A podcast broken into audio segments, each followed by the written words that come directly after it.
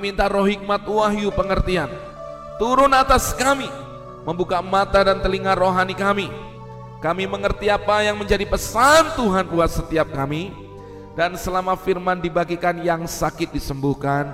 Yang susah yang bingung kami terima jawaban dan pertolongan daripada Tuhan. Yang mati imannya dibangkitkan di dalam nama Yesus.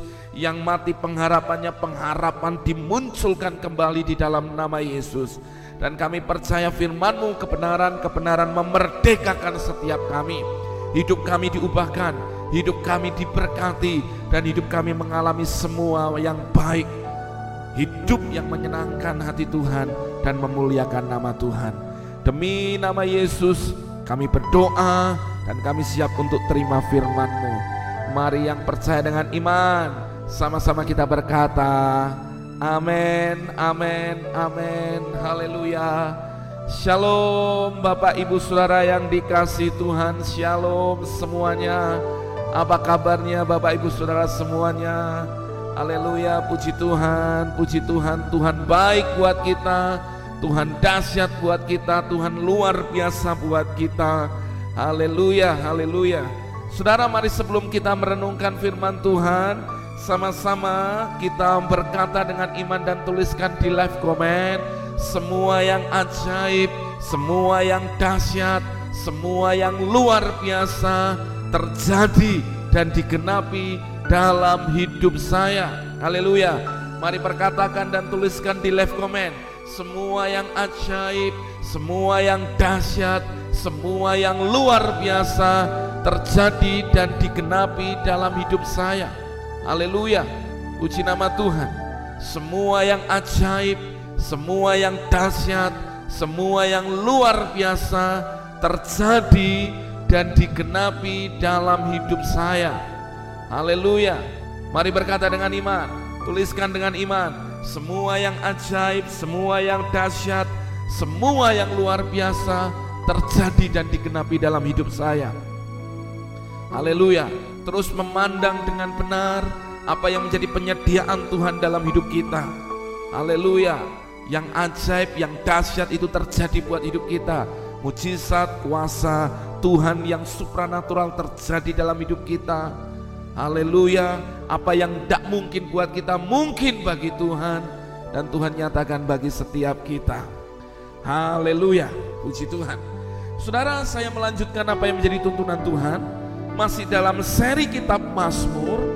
Ada satu bagian yang kita terus hari ini akan pelajari, kita masuk di Mazmur 14. Haleluya. Jadi saudara, kita lanjutkan dan kita selesaikan Mazmur ini dan saya percaya ada poin, ada setiap berkat Tuhan, pesan Tuhan secara khusus yang Tuhan akan nyatakan bagi setiap kita, bagi keluarga kita, bagi hidup setiap kita. Haleluya. Kita buka di dalam Mazmur pasal yang ke-14. Saya beri judul temanya hari ini adalah Tuhan memulihkan. Amin. Dan saya percaya Tuhan akan memulihkan segala sesuatu dalam hidup kita. Maka bagian kita kita tetap percaya, tetap tinggal di dalam firman-Nya dan biarkan firman-Nya mengerjakan hal yang dahsyat dalam hidup kita. Mari buka Mazmur 14 ayat yang pertama sampai ayat yang ketujuh. Perikopnya Lembaga Alkitab Indonesia memberikan judul kebebalan manusia. Perhatikan, untuk pemimpin biduan dari Daud. Orang bebal berkata dalam hatinya, tidak ada Allah. Busuk dan jijik perbuatan mereka. Tidak ada yang berbuat baik. Perhatikan. Tidak ada yang berbuat baik. Ayat 2. Tuhan memandang ke bawah dari surga dan kepada anak-anak manusia untuk melihat apakah ada yang berakal budi dan yang mencari Allah. Amin. Mereka semua telah menyeleweng, semuanya telah bejat, tidak ada yang berbuat baik. Seorang pun tidak. Haleluya. Mari perhatikan firman Tuhan ini. Saudara dari ayat 1, 2, 3 kita melihat bagaimana Tuhan mencari, memandang ke bawah melihat kepada anak manusia, apakah ada yang berakal budi dan yang mencari Allah. Saudara perhatikan ini. Dalam terjemahan firman Allah yang hidup, ayat yang kedua itu dinyatakan seperti ini. Dalam terjemahan firman Allah yang hidup. Tuhan memandang dari surga kepada segenap umat manusia untuk melihat apakah ada yang bijaksana yang ingin menyenangkan hati Allah. Jadi saudara bisa melihat bahwa dari ayat 1, 2, 3 ini menunjukkan berapa banyak orang pada masa itu adalah orang-orang yang bebal, yang tidak bijaksana, yang tidak mencari Tuhan, bahkan yang berkata Tuhan tidak ada. Saudara ketika saya merenungkan ini saudara, ada banyak orang-orang bahkan menyebut dirinya Kristen, tapi tidak terlalu yakin bahwa Tuhan ada. Mereka tidak menyadari dan tidak mengizinkan sebuah kebenaran bahwa Allah menyertai umatnya dan Allah dialah Tuhan yang omnipresent, yang maha hadir. Bahkan mereka berpikir Tuhan tidak ada. Saudara padahal Tuhan itu rindu untuk yang namanya umatnya boleh datang membangun persekutuan dengan dia. Maka di ayat 2 tadi katakan Tuhan itu memandang dari surganya. Melihat kepada anak manusia. Adakah yang bijaksana? Haleluya. Yang kedua, adakah yang mencari Tuhan? Yang ingin menyenangkan hati Tuhan. Berarti kita bisa melihat orang yang tidak bijaksana dengan hidupnya, orang yang tidak mencari Allah adalah orang-orang yang saya boleh katakan sebagai orang yang bebal. Maafkan saya. Saudara, orang yang mereka hidup tidak bijaksana, tidak mempergunakan waktu dan kesempatan dan nafas hidupnya untuk mencari Allah dan menyenangkan hati Tuhan. Dengarkan ini. Mereka termasuk kategori orang-orang yang bijak, yang bebal, saudara. Saudara mari renungkan ini dalam hidupmu. Mari coba hari ini lihat buka mata kita lebar-lebar. Ada banyak orang di luar sana yang sebenarnya mereka harusnya ditolong. Mereka harusnya boleh dipulihkan. Tapi ada banyak orang yang berpikir tidak adalah dan tidak mau datang kepada Tuhan. Orang yang demikian tidak akan pernah mengalami pemulihan daripada Tuhan. Kebebalannya, ketidakbijaksanaan dalam hidupnya, dan keinginan yang tidak menyenangkan Tuhan itu justru yang akan menghalangi dia untuk hidup mengalami pemulihan. Saudara, maka ada sesuatu yang dikontraskan di sana.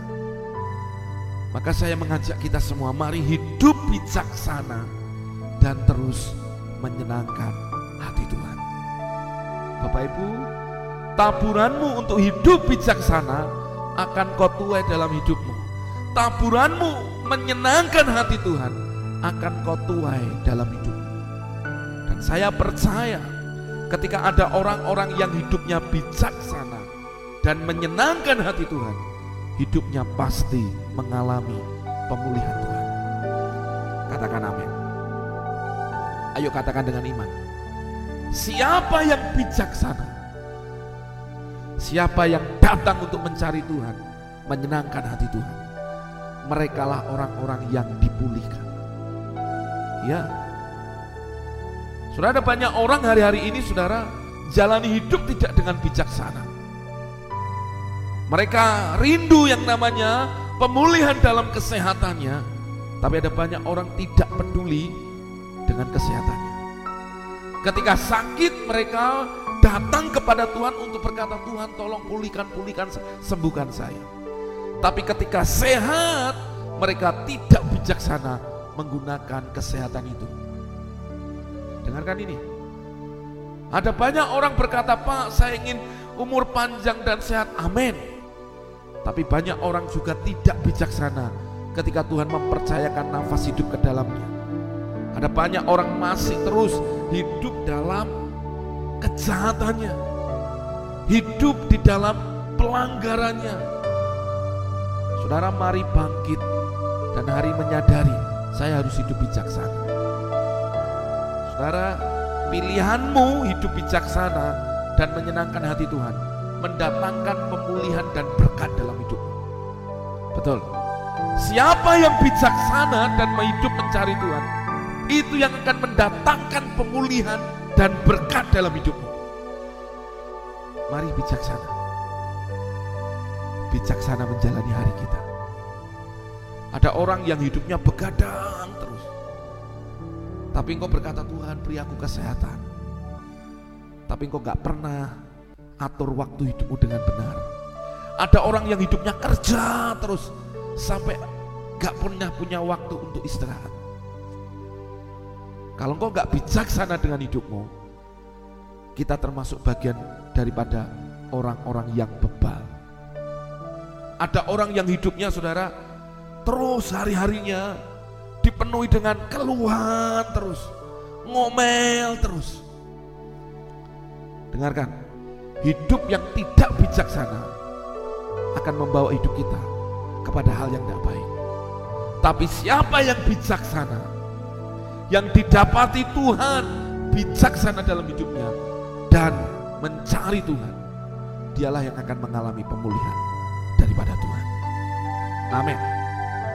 Jadi jangan seperti orang bebal yang berkata, "Mana Tuhan?" Sudah ada orang yang banyak yang saya lihat mereka sakit karena mereka tidak menjaga makannya. Maksudnya Pak, bukan tidak diberkati, tapi diberkati, sudah diberkati.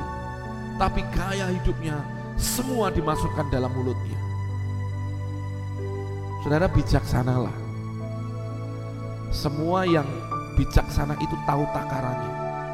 Tapi ada orang yang bahkan orang Kristen berkata, dia tahu makanan ini mengandung banyak hal yang tidak baik. Ini bisa menaikkan gula, kolesterol semua. Dan dia sedang dalam proses pemulihan, dia hanya berkata, semua boleh dimakan dan semua kalah oleh darah Yesus. Makan, gak karu-karuan. Sampai akhirnya ketika sakit, dia bertanya, Tuhan kenapa? Karena cara hidup kita, tanpa kita sadari, kita hidup seperti. Bijaksanalah dengan hidup, dengan nafas hidup yang Tuhan beri dalam hidup. Karena di sanalah pemulihan terjadi dalam hidup kita. Bijaksanalah dalam mengelola keuanganmu. Bijaksanalah dalam mengelola setiap apa yang Tuhan percayakan dalam hidupmu dan libatkan Tuhan sepenuhnya di sana. Hidupmu pasti akan mengalami mujizat dan berkat Tuhan. Jangan seperti orang bebal yang berkata Tuhan tidak ada dan justru mereka tidak melakukan yang baik. Tapi mereka melakukan yang justru yang salah di mata Tuhan. Ayat yang keempat dikatakan, tidak sadarkah semua orang yang melakukan kejahatan yang memakan habis umatku seperti memakan roti dan yang tidak berseru kepada Tuhan? Perhatikan. Di sanalah mereka ditimpa kekejutan yang besar. Sebab Allah menyertai angkatan yang benar. Perhatikan ayat yang kelima. Saudara, orang-orang yang bebal hidupnya orang yang tidak bijaksana hidupnya akan ditimpa kekejutan yang besar. Garis bawahi kata kekejutan yang besar ini. Maksudnya apa Pak? Orang yang hidupnya sembrono, tidak bijaksana, suatu kali akan mengalami keadaan di mana itu akan membuat dia panik, kaget, dan tiba-tiba hancurlah hidupnya. Nah, saudara saya mau mengajak kita, belajarlah untuk mengerti hal ini, saudara. Ada banyak orang ingin mengalami hal yang baik, tetapi mereka nggak hidup bijaksana. Saya, saya mau lewat firman Tuhan ini, kita sama-sama diingatkan. Kalau engkau tidak ingin ada kekejutan yang besar, yang membuat engkau sampai ter, apa, terfana dan panik. Hiduplah bijaksana mulai hari ini. Hidup Bapak Ibu, anak-anak Bapak Ibu, menantu Bapak Ibu, bahkan sampai cucu-cucu kita. Ada pepatah berkata, siapa yang tidak ingin terbakar jangan makan, jangan main api. Nah, orang bebal ini tuh, saudara, dia sengaja, dia tahu karena dia berpikir bahwa tidak ada Tuhan, maka dia sengaja mencobai dirinya sendiri dengan berbagai macam hal yang membuat dia jauh daripada Tuhan. Sampai pada ujungnya ada kekejutan terjadi. Maka saudara penting tiap hari untuk kita berdoa buat anak-anak, untuk hidup kita, untuk keluarga kita, untuk berkata kepada Tuhan, Tuhan, pimpin langkahku setiap waktu. Pimpin, berjalanlah bersama kami Tuhan. Saudara kenapa? Karena kalau kita tidak berdoa memohon pimpinan Tuhan, penyertaan Tuhan dalam hidup kita, kita bisa melangkah dengan kekuatan sendiri dan berujung pada hidup yang tidak bijaksana, bahkan seperti orang bebal. Saudara, saya melihat ada banyak orang yang sebenarnya yang saya layani, yang mereka hari ini sedang dalam proses pemulihan dulu adalah orang-orang yang sangat diberkati. Mereka orang yang sukses, mereka orang yang melihat semua baik. Tetapi ketika mereka tidak bijaksana dengan berkat Tuhan, mereka tidak bijaksana mengelola. Bahkan mereka karena kekayaan itu membuat mereka jadi bebal. Apa yang terjadi? Hancur. Berapa banyak keluarga hancur. Berapa banyak hubungan suami istri yang dulu ketika belum ada apa-apa harmonis, tapi ketika sudah diberkati mulai bercerai hubungan anak, anak mulai hidup jatuh narkoba, mereka melihat anak-anak gak karu-karuan. Sudah dengarkan ini? Bukan Tuhan tidak memberkati, Tuhan memberkati. Tapi ada orang-orang yang hidupnya tidak bijaksana sehingga mereka ditimpa kekejutan besar. Akhirnya terlilit utang, kondisinya sangat tidak baik. Saudara, mari hari ini tata hidup kita. Setiap kita tahu bagaimana kita jalani hari demi hari. Saudara dalam beberapa waktu ini ada banyak pokok doa yang dikirimkan salah satunya masalah hutang. Ada banyak orang yang terlilit utang. Saya tanya utangnya berapa, utangnya berapa. Sejujurnya saya pun berkata gini, kok bisa utangmu sampai gini? Dan ketika dia cerita, usahanya bukan usaha yang tidak diberkati. Proyeknya bukan proyek yang biasa. Proyek yang harusnya bisa menjadi berkat. Tapi sejujurnya, ketika saya konseling saya tanya, saya berkata, kenapa sampai bisa demikian? Rata-rata berkata, karena saya tertipu, Pak. Kenapa sampai bisa tertipu? Pasti karena di sana ada hidup seperti orang bebal yang tidak bijaksana. Engkau loba dengan keuntungan sehingga kita lupa melibatkan Tuhan. Bertanya apakah Tuhan ini kehendakmu atau tidak. Ketika sudah terlilit utang semua aset terjual bahkan sudah tidak ada lagi dan masih utangnya menggunung banyak orang baru menyadari semuanya nothing, semuanya tidak ada apa-apa, semua sia-sia. Saudara, ketika saya lihat itu, saudara, saya mendengar bagaimana pengakuan orang-orang seperti saya berkata, ayo bijaksana mulai hari ini. Maka dikatakan di ayat yang kelima, sebab Allah menyertai angkatan orang benar. Saudara, ada hal yang berbeda yang Tuhan nyatakan kepada orang bebal akan ditimpa kekejutan. Tetapi kepada orang benar ada yang namanya penyertaan Tuhan dan ada yang namanya anugerah Tuhan dinyatakan di sana. Saudara di ayat yang keenam dikatakan di dalam terjemahan firman Allah yang hidup saudara. Perhatikan seperti ini. Mereka akan dicekam ketakutan karena Allah menyertai orang-orang yang mengasihi dia. Amin. Perhatikan. Allah menyertai orang-orang yang mengasihi dia. Berarti kita melihat yang pertama tadi siapa yang dipulihkan? Orang yang bijaksana dan mencari Tuhan, yang menyenangkan hati Tuhan. Yang kedua adalah yang mengalami pemulihan Tuhan adalah orang-orang yang mengasihi dia. Kata mengasihi dia adalah orang-orang yang mau berpegang kepada apa yang menjadi tuntunan Tuhan dalam hidupnya. Saudara, orang mengalami kekejutan besar, banyak orang lalu teriak-teriak dan baru sadar Tuhan. Puji Tuhan kalau sadar. Tapi ada banyak orang juga ketika sudah terpuruk, sudah mulai kehilangan semangat, kehilangan gairahnya untuk cari. Maka yang kedua, Tuhan memulihkan kepada siapa? Orang benar. Terjemahan firman Allah yang itu berkata, Tuhan menyertai orang yang mengasihi dia. Artinya apa? Tuhan akan pulihkan segala sesuatu dalam hidup orang-orang yang demikian. Sekalipun mungkin kondisimu awalnya tertindas, awalnya mungkin engkau tertekan, awalnya engkau mungkin pernah mengalami kegagalan, tapi ketika hidupmu mulai kau arahkan kepada firman, hidupmu mulai kau arahkan kepada tuntunannya. Dengar ini, hati yang melekat, hati yang mengasihi, hati yang mau dipimpin oleh firman akan membawa hidupmu kepada pemulihan Tuhan. Maka firman Tuhan berkata, bila engkau tak besertaku, ku tak mau berjalan. Perlu Tuhan, pimpin langkahku dengan kasih karuniamu. Artinya apa? Saudara kita ini butuh pimpinan Tuhan setiap waktu. Dan bagian kita adalah kita terus berjalan melekatkan hati kita mengasihi Tuhan.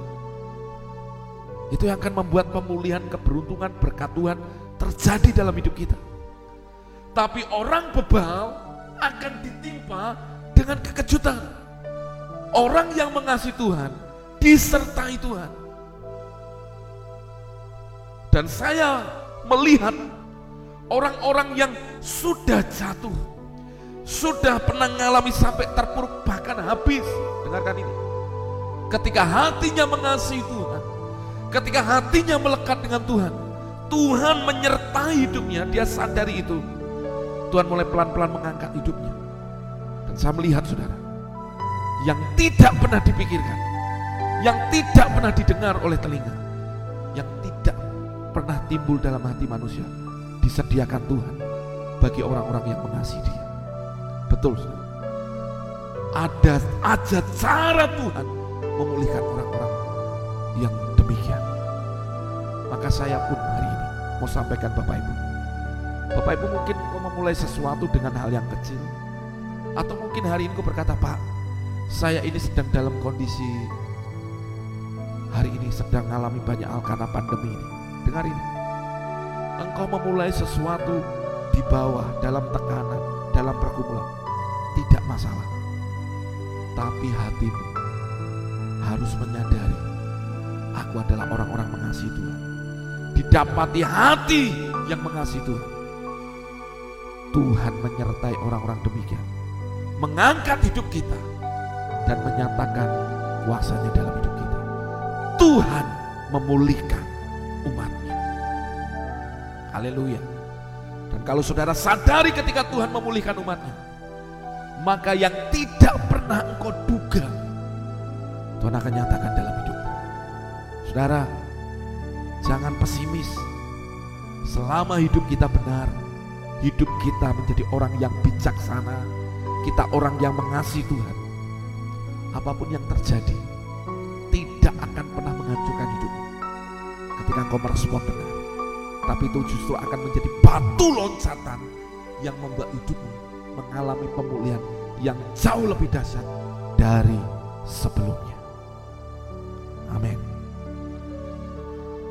Saudara sadari maka hari ngomong sama hatimu aku harus menjadi orang-orang yang mengasihi Tuhan Amin. Ayo tuliskan di live comment. Ayo tuliskan di live comment Bapak Ibu. tuliskan di live comment berkata gini. Saya harus menjadi orang-orang yang mengasihi Tuhan. Haleluya. Ayo dengan iman. Dengan iman, mari berkata dengan iman. Saya harus menjadi orang-orang yang mengasihi Tuhan. Haleluya. Mengasihi Tuhan apa pun dalam hidup ini. Haleluya. Ayo katakan dan tuliskan di live comment. Saya harus menjadi orang yang mengasihi Tuhan. Ketika engkau mengasihi Tuhan, pemulihan Tuhan itu ada di sana. Ya, saya melihat orang-orang saudara yang sederhana hidupnya. Dia di PHK bukan karena dia tidak bisa kerja. Dia di PHK karena kondisi pandemi yang terjadi. Semua karyawan yang tidak punya ijazah, saudara mulai diputus hubungan kerjanya secara manusia ini menyakitkan untuk salah satu jemaat kami yang alami ini. Tapi ketika dia mengandalkan Tuhan, dia tetap ambil hidupnya untuk mengasihi Tuhan. Saya melihat saudara orang-orang demikian itu tetap diberkati Tuhan. Dan dia akhirnya Tuhan, tidak berapa lama Tuhan membuka lapangan pekerjaan yang baru buat dia. Dan dia bekerja, dia apa yang hilang, Tuhan kembalikan hari ini. Bahkan dengan berkat, dengan gaji yang jauh lebih besar dari sebelumnya. Ketika saya lihat itu saya hanya bisa ngomong apa? Itulah Tuhan. Kadang ketika orang mengalami sesuatu yang menurut kita tidak baik, kita sering kali ngeluh sama Tuhan. Dan kita berkata, kenapa Tuhan, kenapa Tuhan? Tapi sesungguhnya ketika ada orang-orang tetap hatinya melekat, mengasihi Tuhan, Tuhan menyertai orang-orang yang mengasihi Dia. Ada pemulihan Tuhan di sana. Ada didikan Tuhan di sana. Dan Tuhan tunjukkan untuk orang-orang ini ngalami bahwa dia Tuhan yang memelihara hidup kita. Peduli dengan hidup kita. Dan apa yang terjadi? Tuhan itu mengangkat hidup kita. Seperti Mazmur 91 yang kita deklarasikan tadi. Dia yang menyertai aku dalam kesesakan ia yang meluputkan aku dan memuliakan aku. Katakan amin. Artinya apa saudara? Orang yang ada di bawah dalam kesesakan Tuhan ngerti itu. Dan Tuhan ingin mengangkat hidup saudara. Maka jadilah orang-orang yang mengasihi dia. Amin. Haleluya. Ayo katakan dengan iman, saya harus tetap mengasihi Tuhan dalam segala hal. Amin saudara. Ayat yang keenam dikatakan, kamu dapat mengolok-olok maksud orang yang tertindas. Tetapi Tuhan adalah tempat perlindungannya. Jadi buat saudara yang dalam kesesakan, saudara yang merasa tertindas hidupmu, dengar, Tuhan itu perlindunganmu. Tuhan itu pembelaanmu.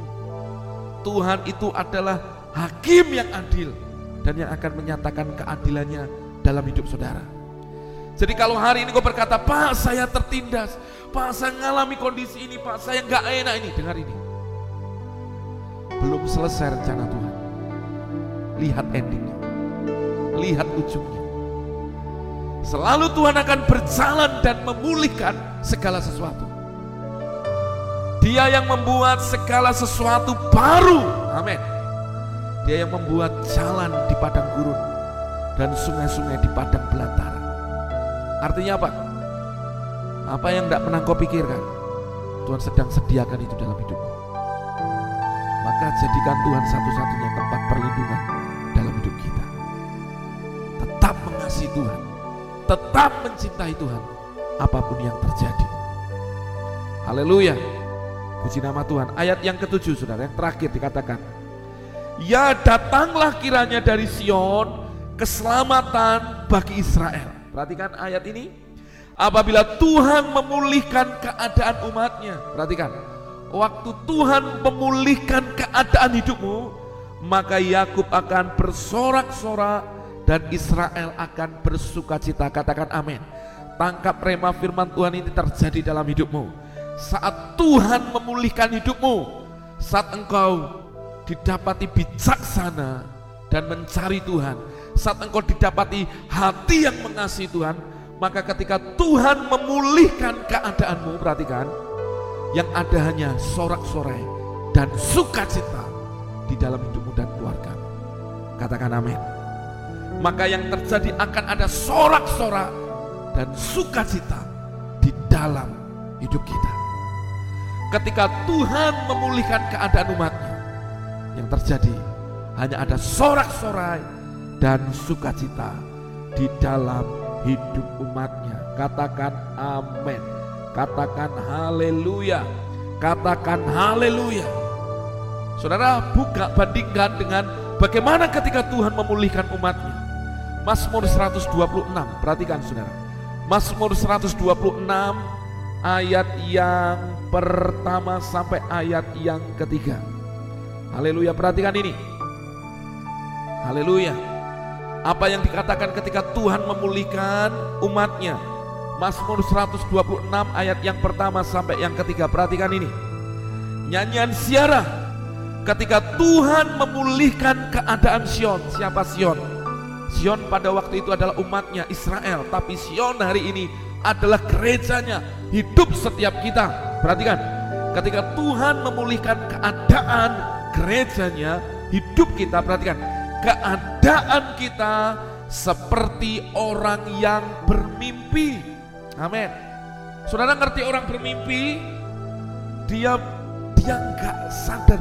Sepertinya ah ini beneran kah? Gitu. Tapi Tuhan akan lakukan itu.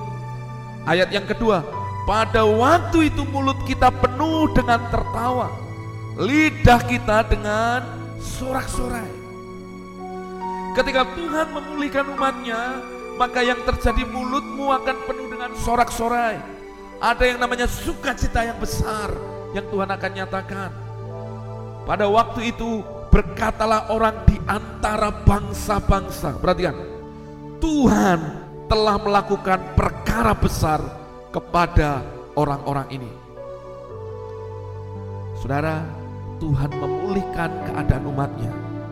Maka orang lain akan berkata Tuhan melakukan perkara besar dalam hidupmu. Sama hari ini, tangkap perkataan ini. Apa yang dikatakan Tuhan memulihkan umatnya adalah Tuhan melakukan perkara-perkara besar dalam hidup umatnya. Tangkap ini sebagai rema dalam hidupmu. Tangkap ini sebagai rema dalam hidupmu. Tuhan memulihkan adalah Tuhan yang melakukan perkara-perkara besar dalam hidup kita.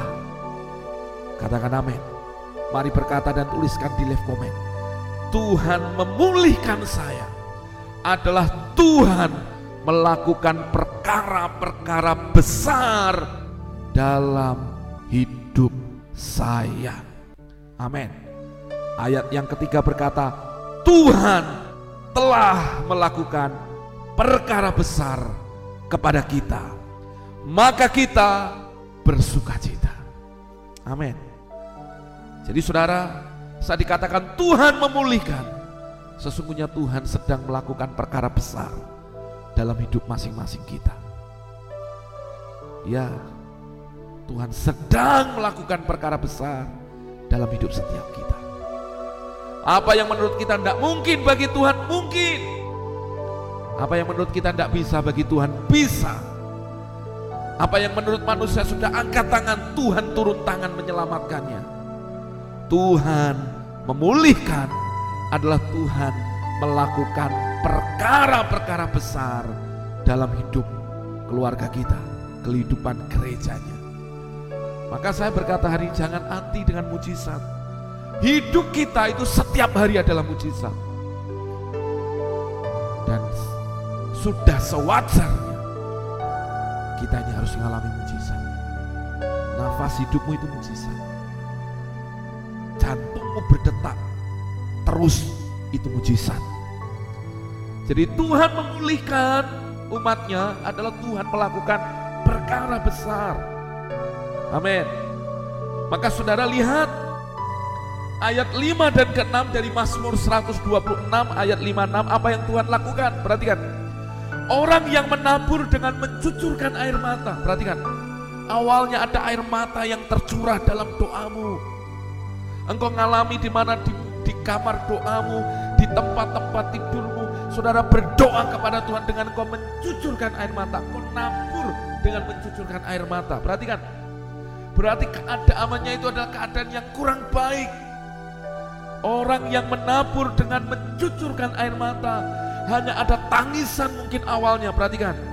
Akan menuai dengan bersorak-sorak.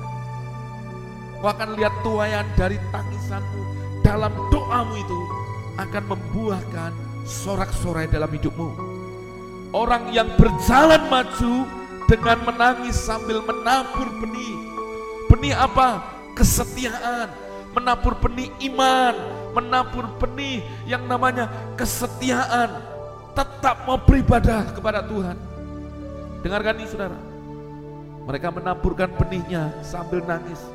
Pulang dengan sorak-sorai sambil membawa berkasnya. Ini bicara apa? Tuhan sedang memulihkan umatnya. Maka kalau saudara kembali di Mazmur pasal yang ke-14 tadi. Tuhan memulihkan. Saat Tuhan memulihkan umatnya. Saudara, Tuhan sedang melakukan perkara besar dalam hidupmu. Bijaksanalah, cari Tuhan, dan hiduplah mengasihi Tuhan. Jangan seperti orang bebal. Dan saudara akan mengalami janji Tuhan dalam Mazmur 126. Awalnya penuh dengan air mata, tapi ujungnya engkau akan bersorak-sorai. Engkau akan bersuka cita sambil membawa berkas. Ada tuayan dari yang saudara taburkan. Amin. Saudara engkau ingin lihat hal-hal yang dahsyat hari ini. Di tahun perkenanan Tuhan ini, ayo taburkan benihmu, benih kesetiaanmu, benih imanmu, terus di area-area dalam hidupmu. Terus saudara. Ada air mata tercurah. Engkau mendoakan mungkin ada anggota keluargamu yang sakit, yang hari ini sedang mengalami kondisi yang kurang baik. Dengarkan ini, terus tabur doamu, syafaatmu, untuk pemulihan dalam rumah tanggamu terjadi, untuk pemulihan dalam karirmu, dalam pekerjaanmu. Dengar, terus tabur, tabur dengan iman benihmu. Suatu kali engkau akan menuai dengan sorak-sorai, pulang dengan membawa berkas-berkasnya. Berarti tidak ada tangan kosong. Haleluya. Jadi saudara Tuhan sanggup untuk memulihkan hidup setiap kita. Haleluya. Ini ada hal yang Tuhan nyatakan dari sahabat Yemima Amelia. Dalam nama Yesus, dada dan pinggir ketiak saya yang bengkak sembuh total. Amin. Terjadi seperti imu, imanmu. Seperti Tuhan menyembuhkan engkau dari Covid. Aku berdoa hari ini, kesembuhan Tuhan juga mengalir dalam hidupmu. Haleluya. Saudara, ayo lakukan dengan iman. Bijaksanalah dalam hidup, carilah Tuhan, dan hiduplah tetap mengasihi Tuhan. Pemulihan yang datang daripada Tuhan terjadi dalam hidupmu. Amin. Taburkan benihmu, saudara, benihmu, benih kesetiaan. Saudara di mana pun saudara berada, dikembalakan di gerejamu masing-masing. Setia, saudara, setia. Ayo setia ibadah, setia berdoa, Berapa waktu yang lalu ada satu umat Tuhan yang dari dia mengirimkan dari timur kalau nggak salah dia mengirimkan pokok doa seperti ini Pak tolong doakan saya mengalami kondisi seperti ini dan cerita dan sampai pada ujungnya saya, saya dapatkan terima Tuhan itu saya sampaikan kepada dia saya berkata gini bagaimana ibadahmu dengan Tuhan ternyata beliau akhirnya berkata bahwa sudah hampir dua tahun selama masa pandemi. Sudah jarang mereka ibadah, jarang membangun mesbah, jarang membaca Alkitab. Sudah dengarkan ini. Hati yang mengasihi Tuhan, hidup bijaksana mencari Tuhan akan membuat pemulihan yang dahsyat itu terjadi dalam hidup setiap kita tanpa terkecuali. Maka hari ini ayo fokus. Saya pasti dipulihkan saya pasti dipulihkan. Tuhan sudah melakukan perkara yang besar dalam hidup saya. Ayo berkata dengan iman, tuliskan di live comment. Saya pasti dipulihkan. Tuhan melakukan perkara besar dalam hidup saya. Haleluya, haleluya. Katakan dengan iman. Tuhan pasti memulihkan hidup saya. Tuhan melakukan perkara besar dalam hidup saya. Haleluya, haleluya. Katakan dengan iman. Tuhan memulihkan hidup saya. Tuhan pasti melakukan perkara besar dalam hidup saya. Terima janji Tuhan ini menjadi janji Tuhan secara pribadi dalam hidup saudara semuanya. Amin. Biarkan renungan ini menjadi berkat buat kita. Mari sama-sama angkat kedua tanganmu Bapak Ibu. Aku berdoa hari ini dalam nama Yesus. Biarkan kita semuanya boleh menjalani hidup dengan bijaksana. Bijaksana dalam mengelola setiap berkat, mengelola kehidupan ini dengan benar seperti firman Tuhan. Mengelola hati dengan bijaksana dan tetap memutuskan hidup setiap kami untuk mencari Tuhan di mana pun kami berada.